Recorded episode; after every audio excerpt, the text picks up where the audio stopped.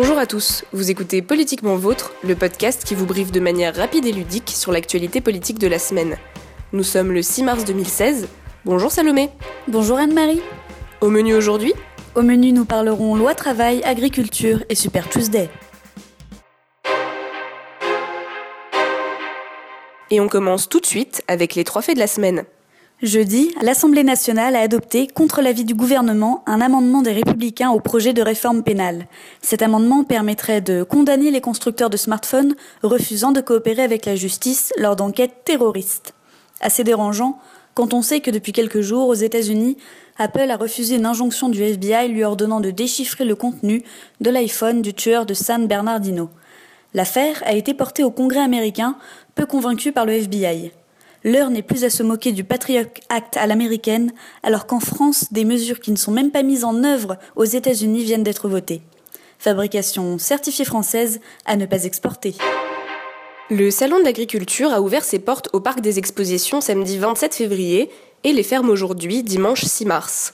Son inauguration a été marquée par l'accueil pour le moins glacial fait à François Hollande, sifflé et chahuté par les agriculteurs.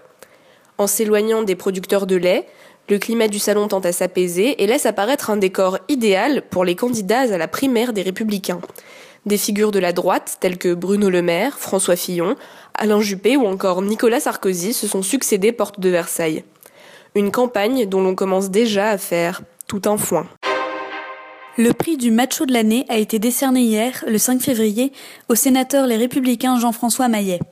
Créé par les chiennes de garde, ce prix honore l'auteur de la remarque la plus sexiste envers les femmes. Le brave homme s'était exprimé en juillet dernier sur la désertification de la profession de médecin et l'avait associé à la féminisation du métier. Mais oui, 75% des nouveaux diplômés sont des femmes.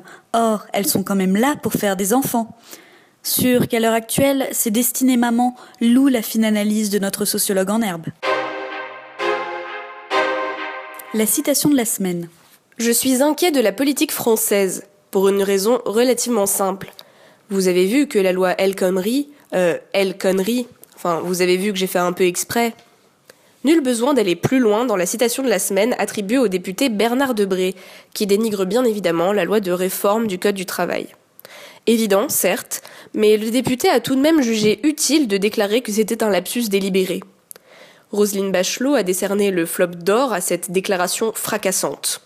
Louons l'effort du jeu de mots, auquel personne n'aurait pensé. Pour s'intéresser aux propos de fond, le député évoquait les manipulations et amputations qui pourront possiblement être faites au projet afin qu'il soit selon lui voté par le maximum d'hommes de gauche. Seul problème, ce n'est certainement pas cette pensée construite que l'on risque de retenir. Le chiffre de la semaine. Un million. C'est le nombre de signatures atteintes dans le cadre de la pétition contre la loi travail. Record numérique, mais aussi record de vitesse, puisque cette pétition a été lancée le 18 février, soit il y a précisément seulement 17 jours. La barre du million est lourde de sens. Alors que le gouvernement rentre les griffes en signant un report de 15 jours de la présentation de la loi El Khomri au Conseil des ministres, une manifestation d'ampleur se prépare, qui se tiendra le 9 mars, place de la République. Rendez-vous donc mercredi pour savoir si le gouvernement sera emporté par la foule la personnalité de la semaine. Il s'agit de Pouria Amir Chahi, député PS des Français de l'étranger, qui a déclaré quitter le Parti socialiste ce 5 mars 2016. Frondeur, cet habitué du Palais Bourbon avait en effet marqué son opposition au gouvernement sur plusieurs points clés. La déchéance de nationalité, le pacte de responsabilité, la réforme du Code du travail. La liste se fait longue. C'est pourquoi le député a décidé de claquer la porte du PS et quittera l'hémicycle à la fin de son mandat, l'an prochain. Son jugement sur le parti est implacable, il le décrit, je cite, comme sans ressort et sans idée. Une décision qui soulève une énième interrogation sur le cap que prend le gouvernement. Attention, virage serré à droite.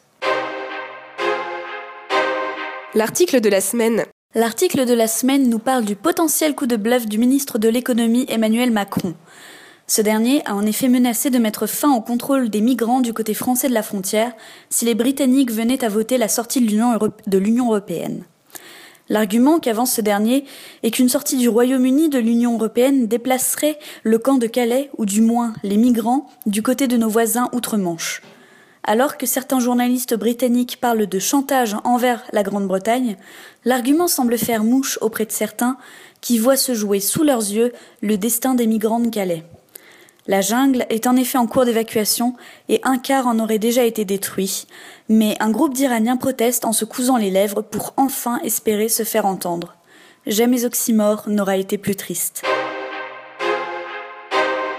Et ailleurs Le Super Tuesday est un mardi du mois de mars de l'année de l'élection présidentielle américaine, où un grand nombre d'États votent simultanément lors de primaires ou de caucus.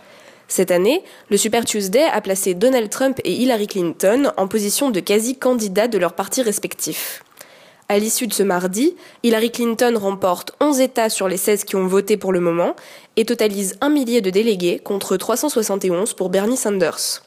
Trump a lui remporté 10 des 15 premières primaires, mais ne totalise pour le moment que 285 délégués. Si un retournement de situation semble difficilement concevable pour Hillary, le Parti républicain pourrait bien se désolidariser de son excentrique candidat et choisir de favoriser un de ses adversaires. Mitt Romney a quant à lui pris la tête jeudi d'une ultime campagne pour empêcher Trump de remporter la primaire, le traitant de charlatan et d'imposteur, je cite. Une clairvoyance qui fait plaisir à entendre. Merci d'avoir écouté Politiquement Vôtre, le podcast réalisé par les rédactions de Radio Londres et du Carnet Politique. Vous pouvez nous retrouver toutes les semaines sur iTunes, SoundCloud et nos sites respectifs. N'hésitez pas à partager ce podcast sur tous les réseaux sociaux et à réagir sur Twitter en adressant vos tweets à Carnet Politique et Radio Londres-du-bas FR. Merci Salomé. Merci Anne-Marie. Merci beaucoup à toute l'équipe de rédaction. C'était Salomé Lecroc et Anne-Marie Manolé. Nous nous retrouvons dimanche prochain. Passez une excellente semaine. Politiquement vôtre.